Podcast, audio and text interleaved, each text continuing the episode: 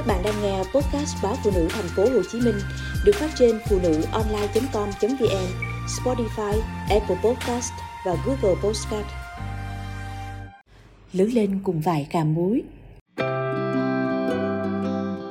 Món ăn gắn bó nhiều nhất với tuổi thơ của tôi hẳn là vải cà muối mặn. Vốn sinh ra và lớn lên vùng đồng bằng chim chủng.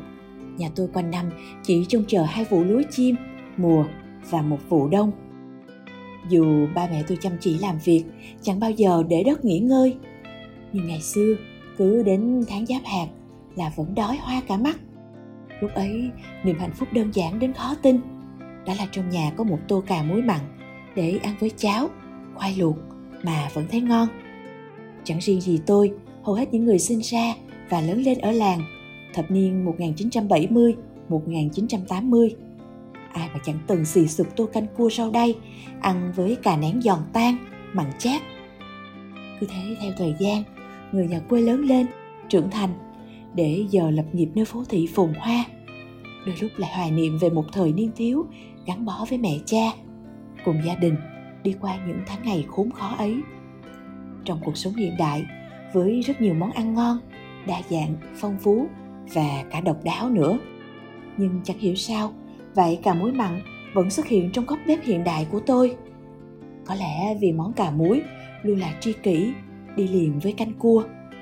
Một món ăn đủ để xoa dịu cái nắng oi ả của mùa hè.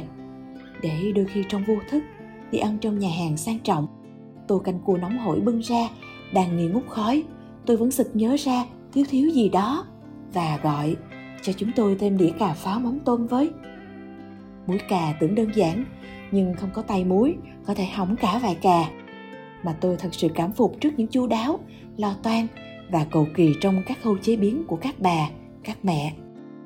Món ăn bình dân là thế, mà các bà, các mẹ lúc nào cũng tỉ mỉ, cầu kỳ, dồn biết bao tâm huyết để làm ra.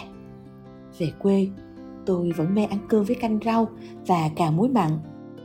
Mẹ tôi chu đáo, từ khâu cắp cái rổ ra đồng hái cà. Mẹ kỹ lưỡng lựa từng trái cà để nén, phải đảm bảo những trái nhỏ đều nhau, vỏ mỏng, cùi dày và ít hạt. Nếu trái non quá, khi nén sẽ bị mềm và dễ hư. Nếu lựa trái già quá, sẽ dai, nhiều hạt, ăn sẽ khó tiêu, ảnh hưởng đến sức khỏe. Hiện nay khoa học kỹ thuật bùng nổ, sự lai tạo các giống cây trồng cho năng suất cao. Những trái cà to như cái chén. Nhưng mẹ tôi vẫn chuộng lại cà pháo trái nhỏ hơn vì bì một chút thôi loại cây thấp lè tè, nhưng rất sai trái. Tới mùa thu hoạch cà sẽ được hái bằng tay, mang về đổ ra cái nia và mang đi phơi dưới nắng rực rỡ của mùa hè. Khi những chiếc tai cà héo đi, mẹ mới mang vào trong để bẻ tai cà.